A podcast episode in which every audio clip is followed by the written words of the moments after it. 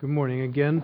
If you are new here, I welcome you. It's good to, to see you here. My name is Sergey Marchenko. I'm one of the pastors here. Um, so, somewhere our signals got crossed, and the passage that Andrew read actually is not the passage for today.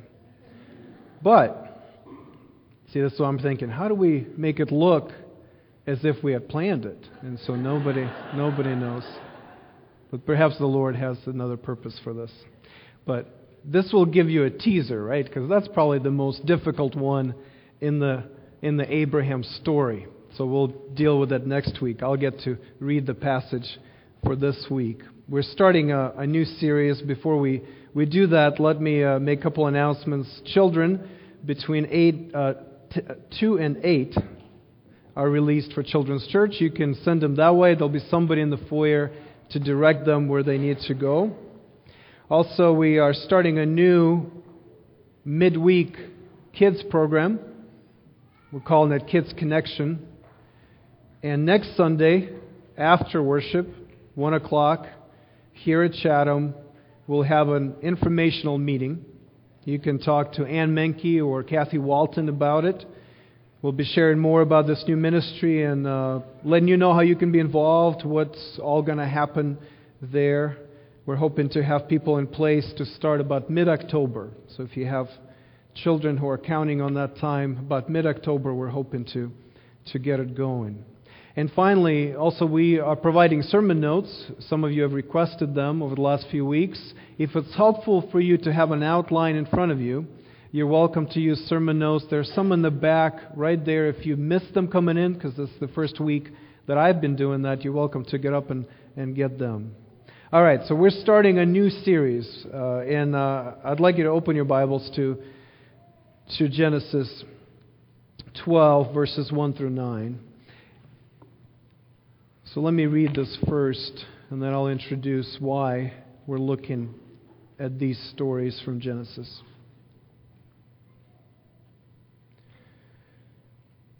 Genesis 12, 1 through 9. Now the Lord said to Abram, Go from your country and your kindred and your father's house to the land that I will show you. And I will make of you a great nation, and I will bless you, make your name great, so that you will be a blessing. I will bless those who bless you, and him who dishonors you I will curse, and in you all the families of the earth shall be blessed. So Abram went, as the Lord had told him, and Lot went with him. Abram was 75 years old when he departed from Haran. And Abram took Sarai, his wife, and Lot, his brother's son, and all their possessions that they had gathered, and the people that they had acquired in Haran, and they set, and they set out to go to the land of Canaan. When they came to the land of Canaan, Abram passed through the land to the place at Shechem to the oak of Moreh. At that time, the Canaanites were in the land. Then the Lord appeared to Abram and said, To your offspring I will give this land. So he built there an altar to the Lord, who had appeared to him. From there he moved to the hill country on the east of Bethel and pitched his tent, with Bethel on the west and Ai on the east. And there he built an altar to the Lord and called upon the name of the Lord. And Abram journeyed on still going toward the Negeb. Now, we're starting a series of sermons that will take us all the way to Advent time on the life of Abraham. We're looking at the life of one man, and he's not Jesus. Why, right? Why are we going to spend the next two and a half months looking at the life of this one particular person? Well, as you look around and as you think about the religious landscape, even our culture, but certainly the global religious landscape, there are four major religions that all claim Abraham as, as the beginner of their faith. So we're talking about Christianity, of course, but also Islam. We're talking about the Baha'i faith and Judaism. As you read the Bible, you will see that Abraham is important in the Bible. So if you don't care about those other religions, but you care about yours, you will see that Abraham is very important for us. The first 11 chapters of Genesis have to do with these big universal things, right? The flood, creation, the fall of humanity. And then you get to chapter 12, and now it's all about this one guy and one family.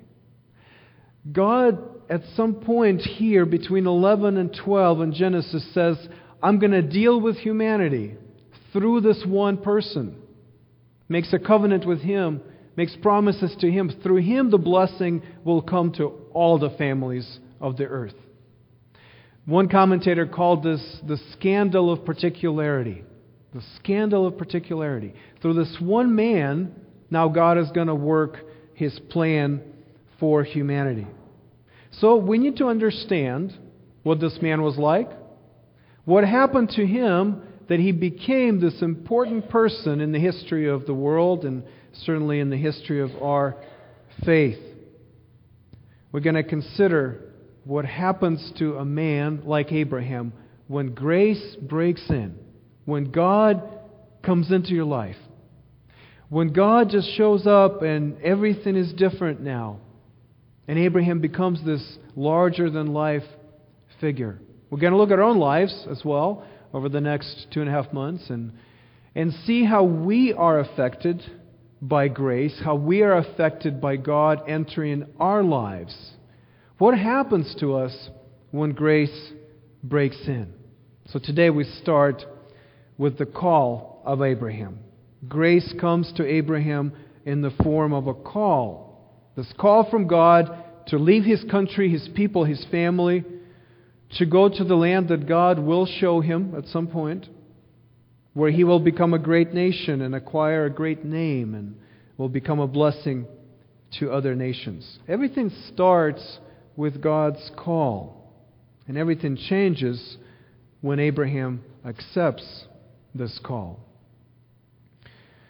Now, many of us think that we can simply add God to our life when it's appropriate, when it's necessary for us. Here's a common scenario. I didn't used to go to church, but then I got married and settled down, and then we had children, and so we thought we probably should start coming to church now. And our children could use some religious instruction, and so we started becoming religious. It's a common story it, it assumes that there's some sort of a progression, right? That you kind of move forward in your life and you meet these milestones, and at some point you say, well, maybe now is a good time to consider religion. Let me say this that's not at all how it's described in the Scriptures. That's not how it happens. The call of God is disruptive to your life. It doesn't add to it. As if you can say, I'm doing well financially, I'm doing well relationally, so now let me fix the religious part of my life. That's not how it happens. In real life, that's not how it happens. You see, you can't add God to whatever else you have. When God comes in, when grace breaks in, it replaces everything you've had before. There's a displacement of your former attachments that has to happen if that call is to take root in your life. Karl Barth, this, the Swiss theologian, refers to conversion or this, this call of following Jesus that enters into someone's life as the coup d'etat of God. Coup d'etat of God. Always good to throw a French phrase, I feel. That it's, it's, a, it's a violent, hostile overthrow of the government that happens when God comes into your life. So it's not as if God comes along and says, Let me help you along and let me encourage you to go where you're already going. Oh no. God comes in and He says, Let's reverse the direction of your life altogether. Where you were going, you're not going anymore. Now you have a totally different destination. Now, I don't know if you've ever experienced a, a coup, a coup d'etat, in your life. I have. So I'll share that memory with you. It was 1991. As many of you know, I grew up in Ukraine, born and raised there, and so I come home from school, right? I'm, you know, I'm 13 years old. Come home from school, turn on the TV, and every station is broadcasting Swan Lake, the ballet. So no cartoons, no educational programming. It's just Swan Lake on every channel. If you grew up in a in a dictatorial kind of a situation, you know that ballet on all channels is not a good sign. Usually that means a coup is in progress and they don't know what to say. So they're going to put art on TV. And so I'm watching Swan Lake, you know, on that afternoon, and I'm realizing life is never going to be the same from now on. Something major is happening. And of course, within days, Ukraine proclaimed its independence, the economy collapsed, the Soviet Union fell apart, everything happened rapidly. That's, a, that's an overthrow, a takeover of the government. That's how it happens. It happens quickly, and it changes everything. That's what's supposed to happen. That's what does happen when God comes into your life. It's not adding another dimension, another aspect. It's not enriching your life. There's a complete change. There's a, there's a turnaround. You know, we use words like repentance, right? And conversion. Second birth to describe that. I, those are not gradual, sort of, I'm going to now get going to where I'm going kind of a thing. No. It's a total change. It's, it's an overthrow of, of your government. Whatever mattered to you in the past is now no longer important. Everything changes when grace breaks in. Now, in the West, and please forgive me a little bit of a social commentary here, but in the West, in the affluent West, in the secure West, for many of us, we feel like we could add God to our lives, right? We feel like we deserve a religious expression of some sort if we wanted it. So we come to church, and when our preachers get to passages like Matthew 10:37 through 39 when Jesus says, "Whoever loves father or mother more than me is not worthy of me." Whoever loves son or daughter more than me is not worthy of me. Whoever does not take his cross and follow me is not worthy of me. Whoever finds his life will lose it, and whoever loses his life for my sake will find it. When you come to church in the West and the preacher has that text, there's a lot of hermeneutical gymnastics that happens usually. And we say, that's not at all what Jesus meant. Let me share my learning with you and tell you that, in fact, Jesus means just the opposite here. It is about family values, it is about self actualization. We hear sermons like that that are supposed to reassure us that God isn't going to mess with those important parts of your life. Oh, no. It's okay. You see? But that's not what Jesus said. That's not what happened to Abraham. That's not what happened to anybody in the Bible. When God comes in, everything changes. Now, I am sensitive to where some of us might be in life, okay? But I am going to be honest and straightforward about this issue. I do think that many of us are pretending and think that God could be added to our lives.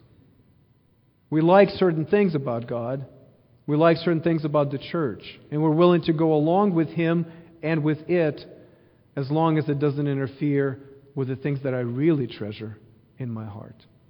We try to combine a religion with all sorts of things politics and family values and entertainment, right? It's not that unusual to, to see in the West the church accommodating to whatever the sensibilities are of the day. Perhaps we need to look at the early Christian church and see how they understood what the call entailed and be confronted from their example as to what it might mean to us.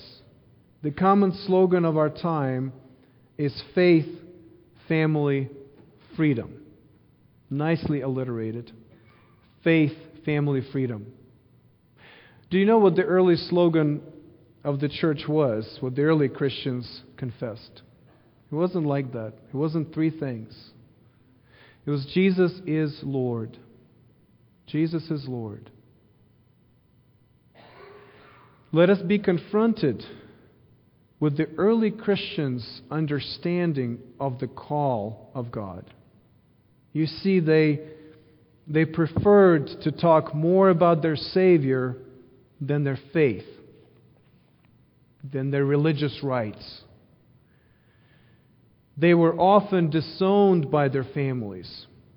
So they understood what Jesus meant when he said, You must hate your mother and your father. They were persecuted by their own government.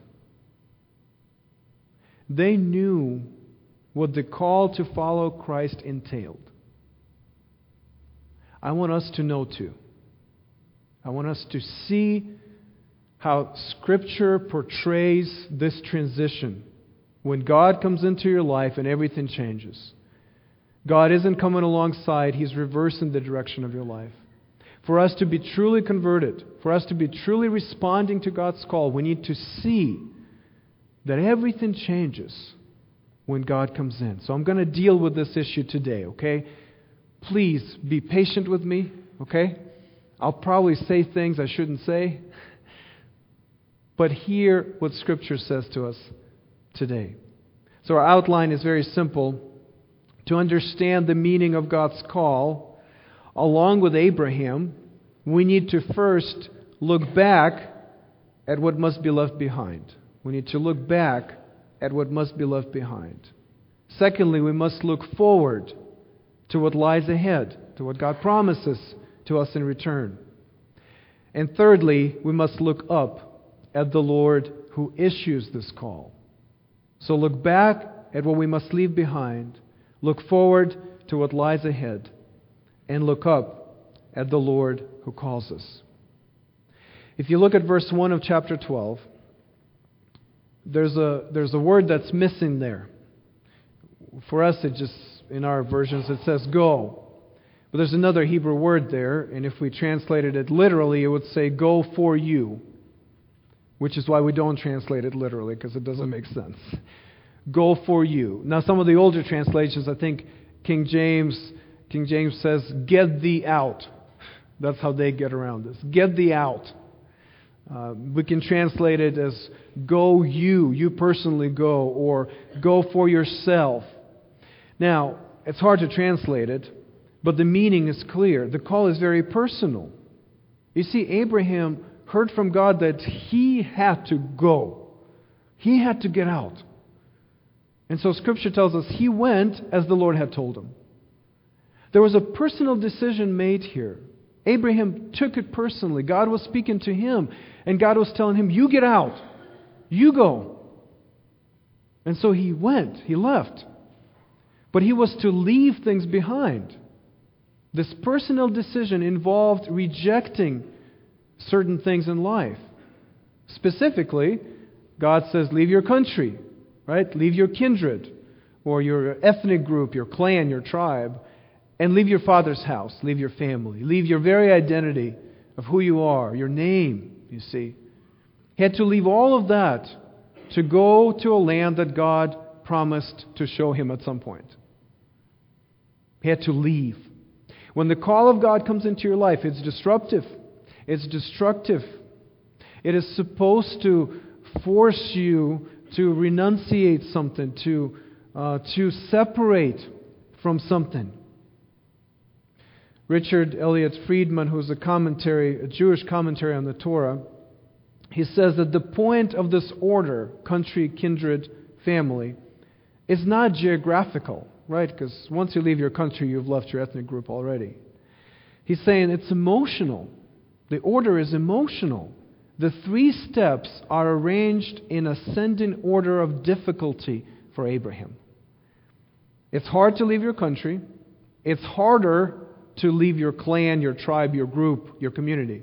And it's even harder to leave your family, to leave your immediate family.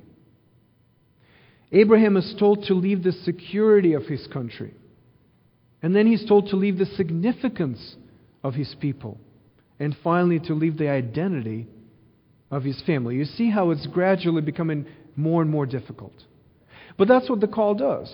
When, when God calls you, when Jesus calls you to follow him, that's exactly what needs to happen. We need to leave, we need to get out, we need to leave things behind. So let's look at these categories and see if we can apply them a little bit.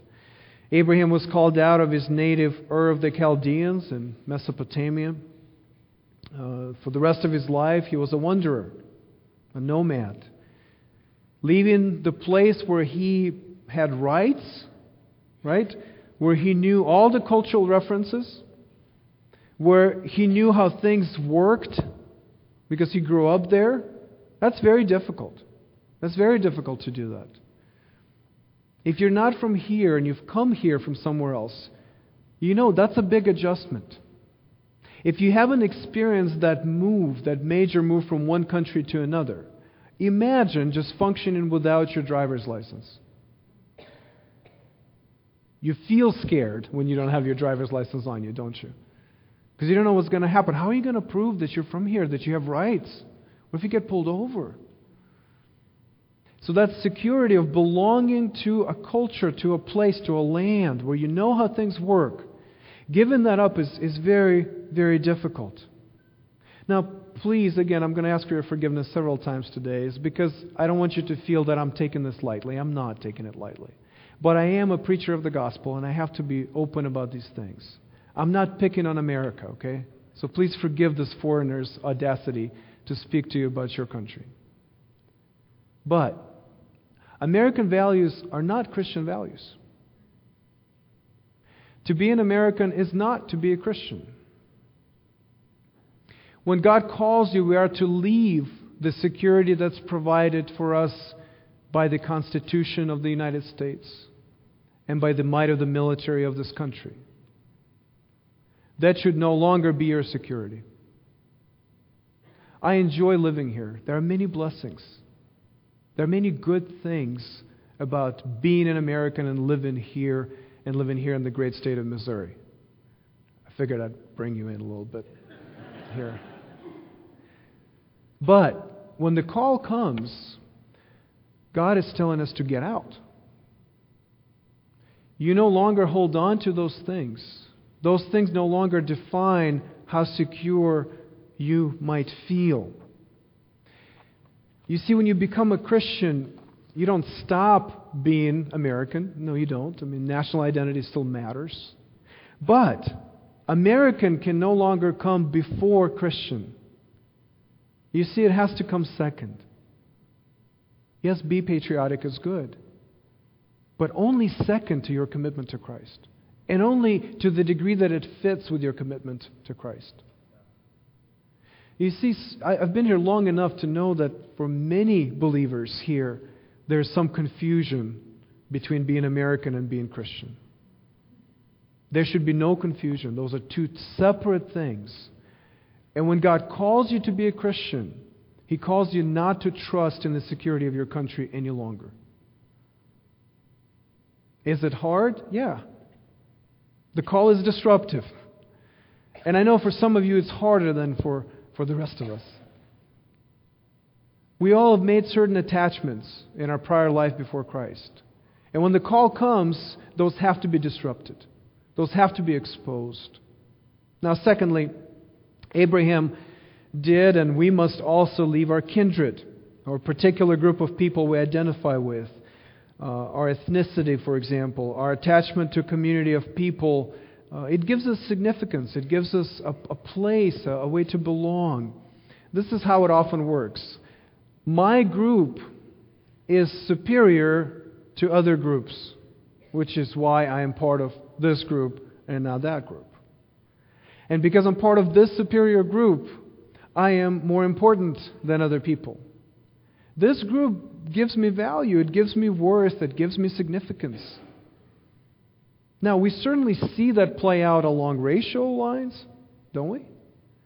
Along ethnic lines. But it doesn't have to be just that. I mean, it certainly is that, but it doesn't have to be. It could play out along all sorts of lines. You can, you can be part of a professional group. You can be a doctor or a teacher and feel that this is my tribe. You see, this is where I belong. This is why I'm important because I'm part of this group.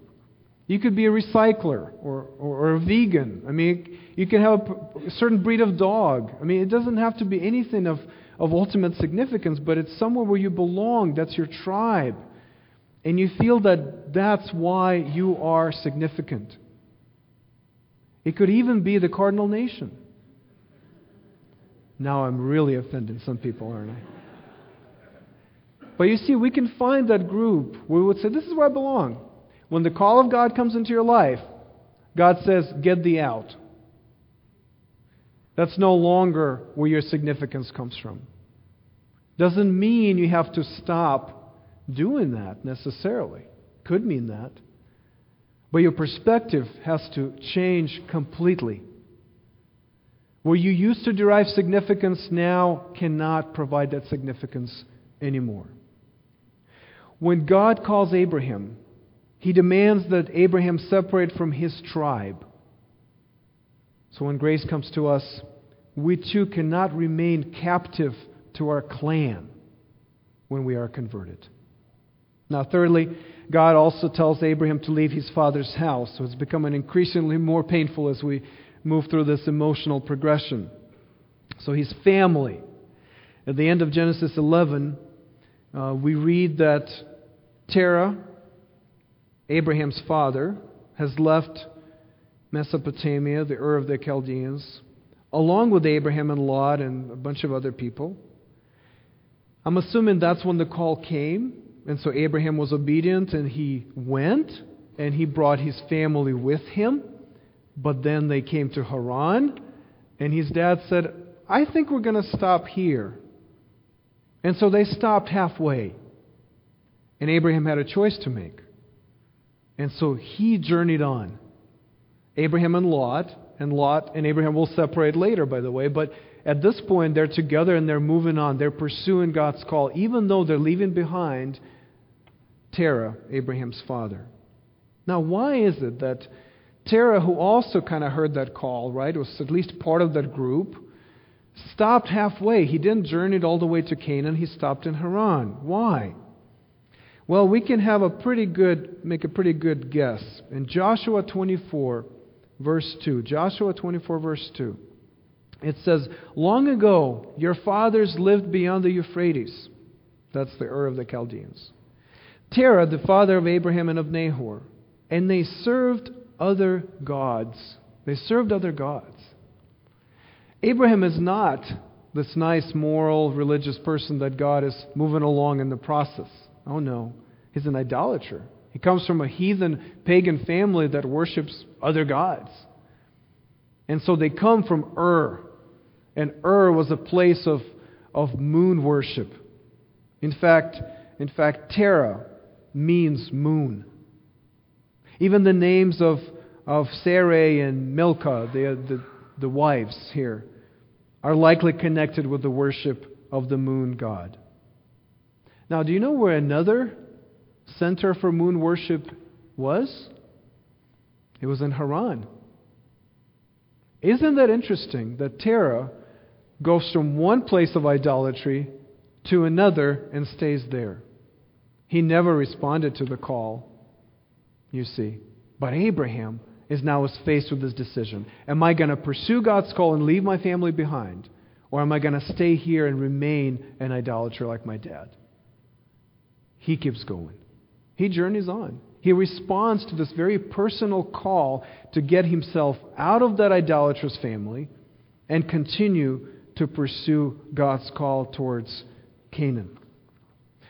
God tells Abraham, even if your family is not willing to follow me, you do it. Answering God's call means separating in some way from your family. This attachment to family must be broken because the call of God is intensely personal. Now, we know from many stories about Christian converts in Muslim and Hindu contexts that, that that is their experience. They are disowned immediately by their families. often there's a threat of physical violence on them. So they know when they're responding to Christ's call, they are rejecting at least part of their heritage, part of their family. We don't often think in those terms here in the West, but it's just as true. It may not be as, a, as dramatic of a break, but it's still true. You're making a personal decision. Now, it works the other way. Let's say you come from a Christian family, right? And you listen to me say you have to break from your family, right? And you say, well, why? They're a Christian family. Well, you break from them in terms of you yourself making a decision for yourself. Just because they're Christians doesn't mean you are. So the call is still personal for you, whatever your family is, whatever they believe, to make that decision for yourself. Just like we were praying for Lucy and Elliot. They come from Christian homes. That, that is a big blessing. But we want them to make that decision for themselves. We want them to respond to the call of God on their lives and at some point break from their families and say, I will follow Jesus even if my parents won't. Being separated from your family, of course, is very difficult. So much of who we are comes from our families, right? When you meet someone for the first time and you introduce yourself, what do you tell them? Tell them your name, right? Where's your name come from? Somebody gave you that name. Unless you're one of those people that came up with a totally different name in your 20s and just decided to go by that. Most of us, we kind of stick with what our parents gave us whether we like it or not. It's part of who we are. There's an identity that's wrapped up in how our, our family saw us, how our parents saw us. Your last name is the last name of your dad or your mom. Your first name was carefully chosen for you. And so that, that break from your family gets at the very core of who you are, your own identity. God tells Abraham, I will, I will give you a great name, right? That's a new identity breaking in. Now you can no longer go by what your family believes, how they do things. You have to make the decision to pursue God's call for yourself. Okay, so you might be feeling a little uncomfortable at this point. I am feeling a little uncomfortable at this point. I've talked about you forsaking your country and your family and your ethnic and racial groups and your recycling clubs and all sorts of things. Now, we're supposed to be uncomfortable. The gospel is supposed to disrupt our lives. Of course, it's supposed to do that. And if we feel comfortable in the presence of Jesus who tells us to die to ourselves and live for Him, we're not reading Him right. We're not listening to His call. There's a very good reason why God is mentioning those three things to Abraham as ways for them to separate himself from the old life, the old attachments. There's a connection between Genesis 11 and Genesis 12 that is often overlooked. What happened in Genesis 11? What's the big story? They were building a tower. Remember that? The Tower of Babel? They got together, and here's what they said. This is Genesis 11:4.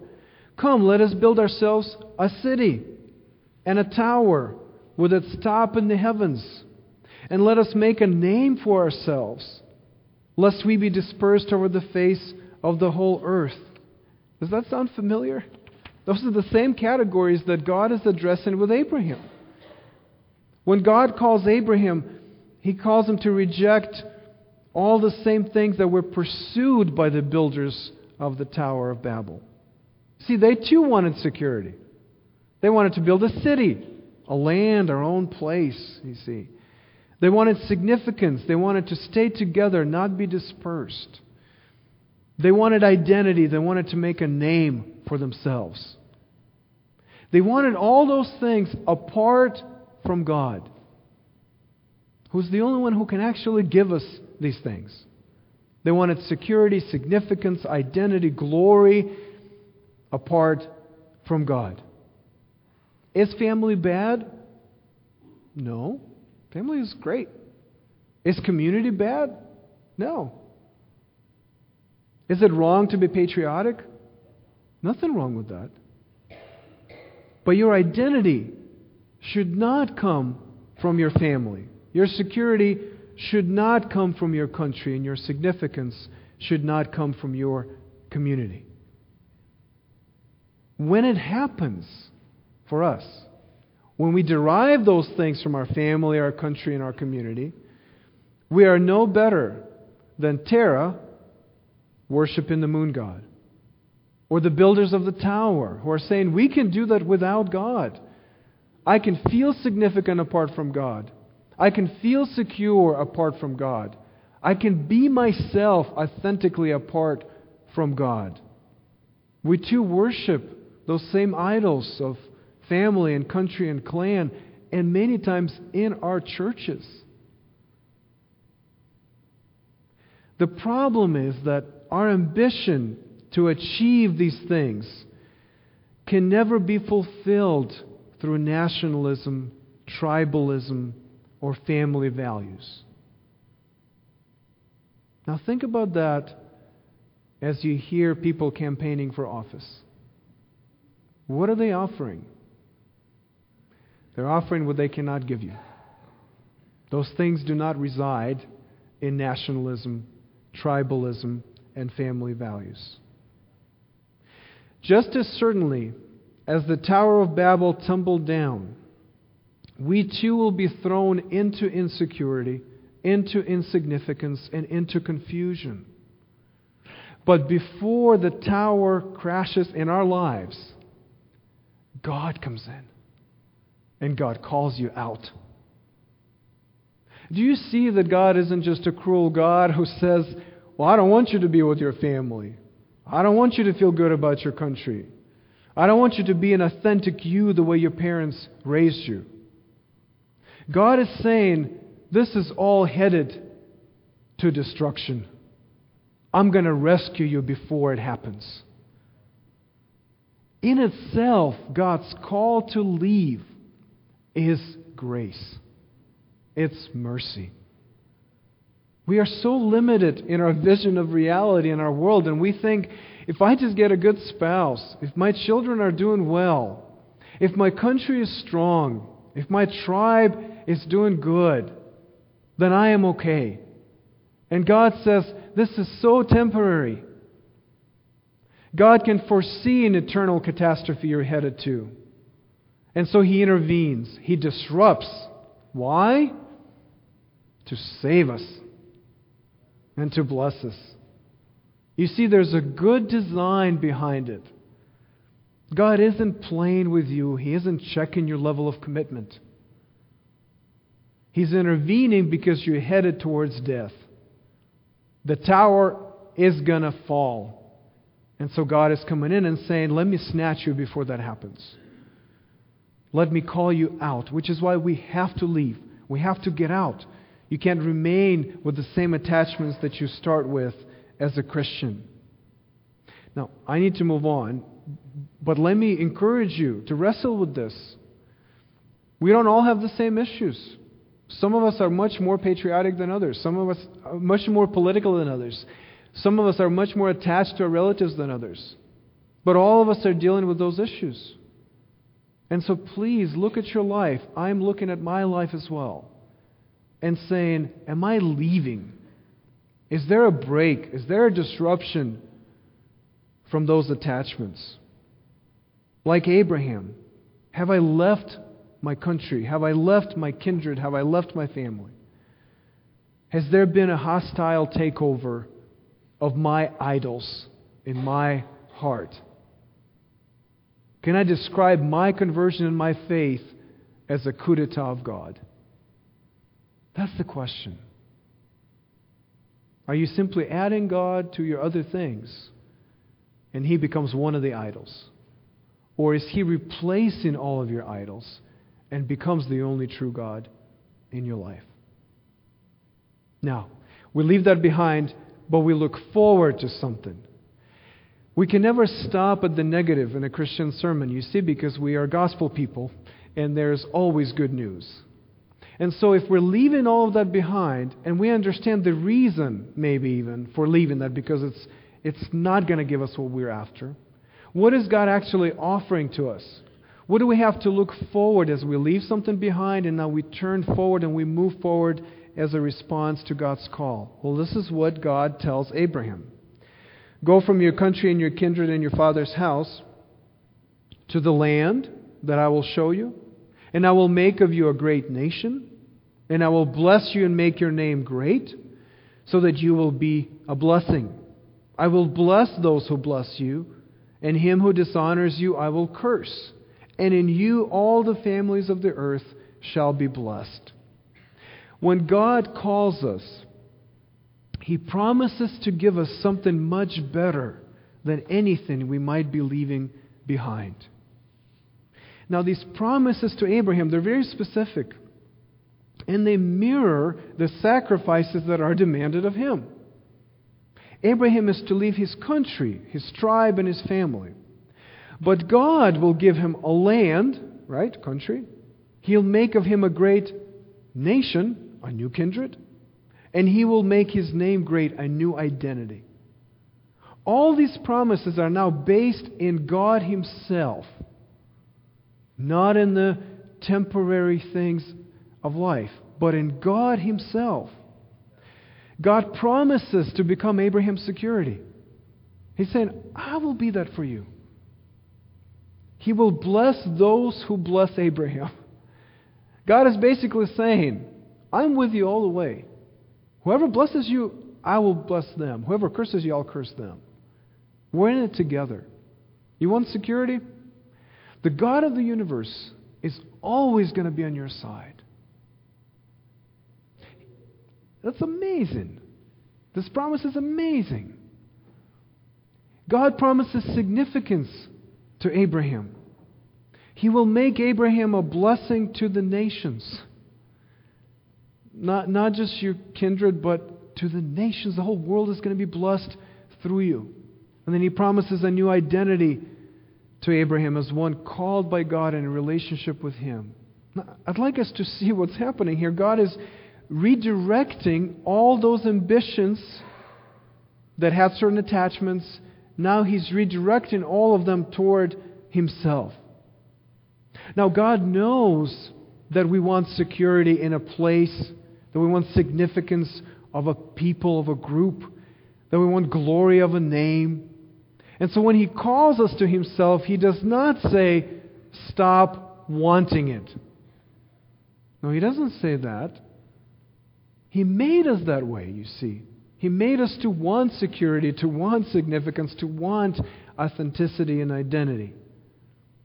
In fact, Adam was meant to live in the garden, a place, with Eve and community. And God Himself named him.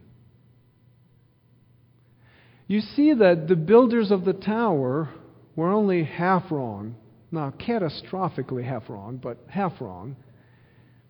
They were looking for this, the right things, but they were looking for them apart from God. But the ambitions are right, the impulses are right. We are to look for security and significance and identity. And so when you feel safe in your house, it's right. When you feel compelled to get up, when the national anthem is playing. That's right.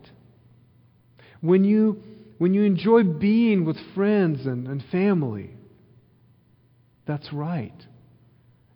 Friends, even our fascination with celebrities is in some way an echo from the garden. Because we long for these things that God has placed in our hearts. And when we come to God, He disrupts all our prior attempts to seek and find them because we can't find them. But He replaces them with new things, all found in Himself. When God calls, He promises to fulfill the desires of our hearts. In His call, He promises to give us what the builders of the tower wanted to get but couldn't.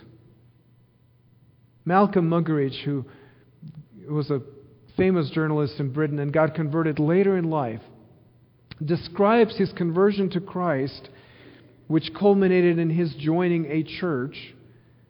And the way he describes it he's using this kind of language because that's what it feels like to us. He talks about his conversion as a sense of homecoming, of picking up the threads of a lost life, of responding to a bell that had long been ringing, of taking a place at a table that had long been vacant.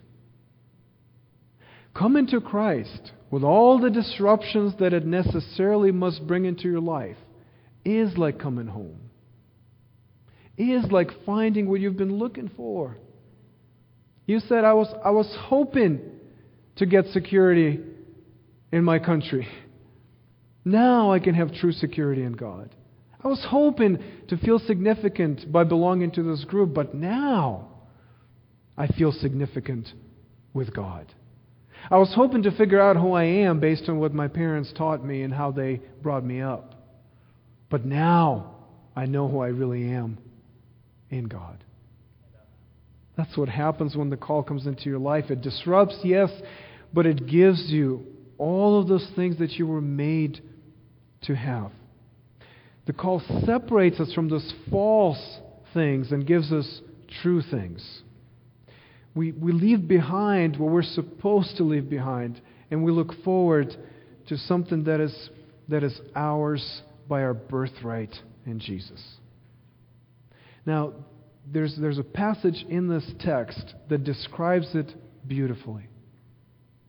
Abraham built altars, but he pitched his tent. Right? What do you think he thought was permanent in his life wasn't his house, it was God. God was the reality. God was what gave him significance and security and identity. Everything else was there and was to be enjoyed, but ultimately didn't have the same weight. It wasn't permanent like God was. See, this life in response to God's gracious call paradoxically involves both uncertainty, because you often don't know where you're going, and certainty, because you know who you're going with, right? We leave behind what we have been taught to trust, only to embrace a promise. What does God tell Abraham? Go to the land I will show you. Leave everything. Go somewhere. I will tell you later where. Abraham goes. There's a lot of uncertainty in his life. He doesn't know where he's going, really. And yet, there's certainty because he knows God is promising this land to him, and surely God will keep his promise. Now, this is my illustration of how that uncertainty and certainty work together in the Christian's life and as very often it happens, it comes from, from my daughters. My youngest, Evangeline, she had three extra weeks of summer break this year. So the three older sisters were in school, and she was forced to stay at home, and she loves school. She's my one kid that just loves school. And so she would stay behind. And every day we would try to do something with her to get her out of the house somehow because she gets bored and she, she gets angry that she's not in school.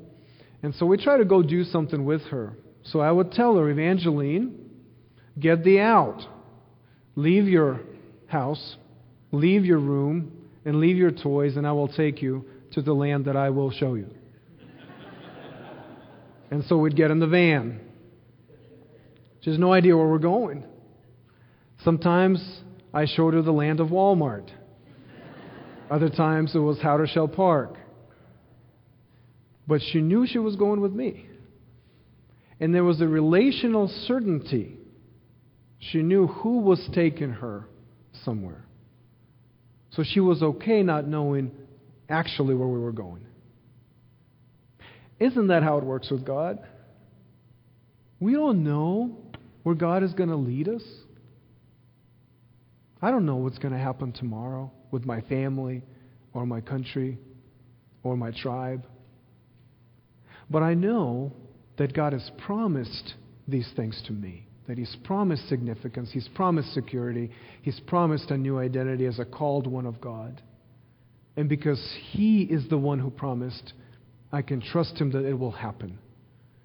And I can have certainty relationally with Him, even in the midst of the most terrible crisis in life.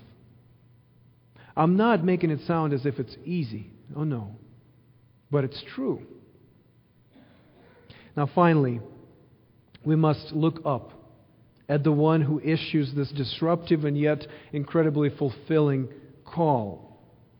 One commentator says, The particularity of Abraham, he matters for the sake of the whole world, prepares us for the claim that the salvation of all rests on another, on the death and resurrection of Jesus.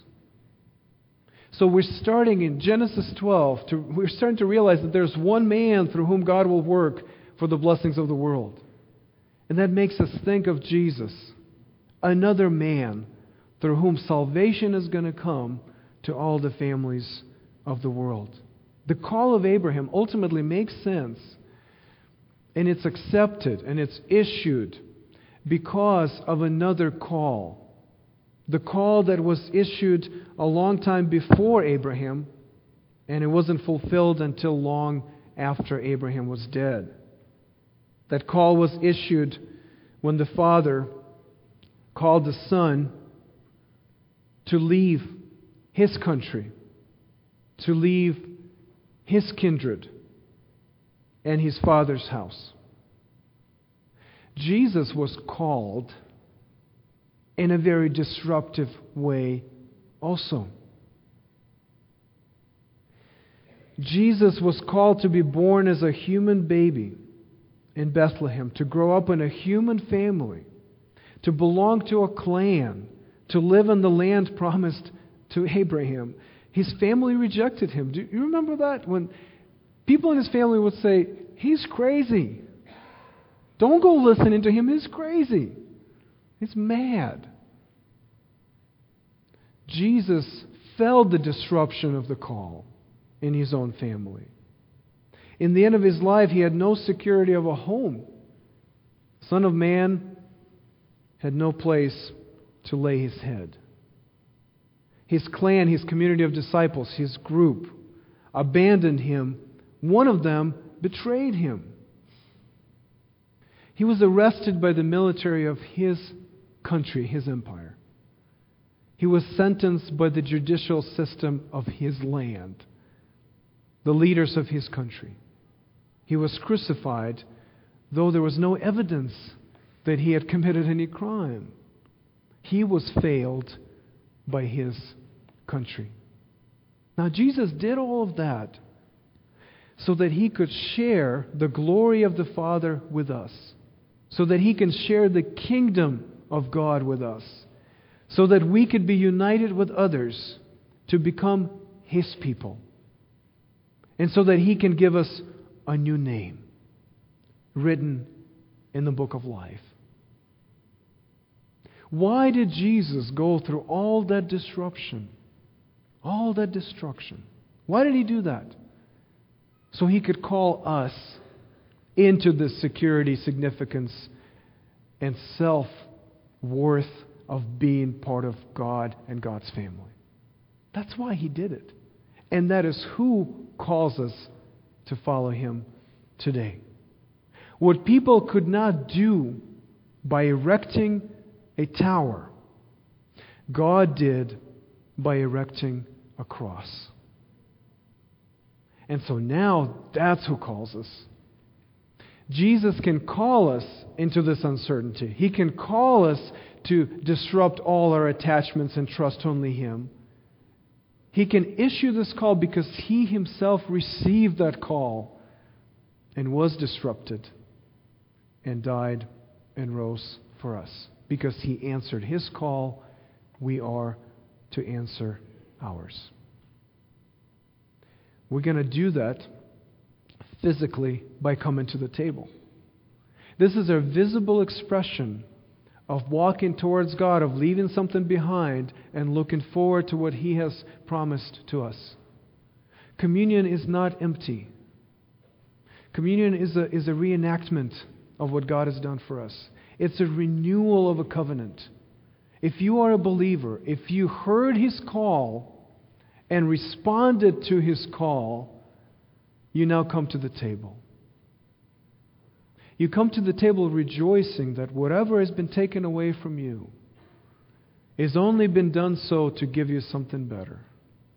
That whatever you have in God is a ton better than anything you lost for Him. And so you get up. If you're able, you get up. If you're not able, somebody's going to bring the elements to you. But spiritually, we are leaving the security of our country and the significance of our kindred and the identity of our family. And we're moving forward. We're walking to the table only to embrace again the security, significance, and identity in God, the Father of our Lord Jesus, who died and rose for us. If you're not a believer, please don't do it for the sake of a ritual. This is your time to consider whether God is calling you, and if He is, how are you going to respond to that? So let me pray, and then as we sing, we'll come and take communion. You can take it right here, you can bring it to your seats and take it there. Our Father, we praise you that you are a God who is not afraid to disrupt our lives when you see that we are headed towards destruction. You are the kind of God that loves us enough to show us mercy when we don't know what's going on. And so grace breaks in, grace disrupts, grace makes us renounce and reject all our attempts at finding significance, security, and identity apart from you. We are so thankful that you do that. So, within that, we thank you for all the trials of our lives, where our idols are exposed, where we are forced to look to you for help and can no longer lean on our idols. Lord, we are thankful for Jesus who answered the call and sacrificed himself for us. So when the call comes to us, we can respond joyfully, knowing we can trust the one who calls us. Lord, I ask for those of us that, that need to come to Jesus for the very first time. Would you open our hearts to see who Jesus is, what he's done for us, and to respond to his call? For those of us that are already believers, we pray that you would correct us. There may be something that needs to be exposed in our lives. And for others, we need to be encouraged to pursue you with a greater passion, to a greater degree. Lord, do all of that for the sake of your Son. Lord Jesus, on the night when he was betrayed, took bread, and when he had given thanks, he broke it and said, This is my body, which is for you. Do this in remembrance of me. In the same way, also, he took the cup after supper, saying, This cup is the new covenant in my blood. Do this as often as you drink it in remembrance of me. For as often as you eat this bread and drink the cup, you proclaim the Lord's death until he comes. Let's do that as we sing.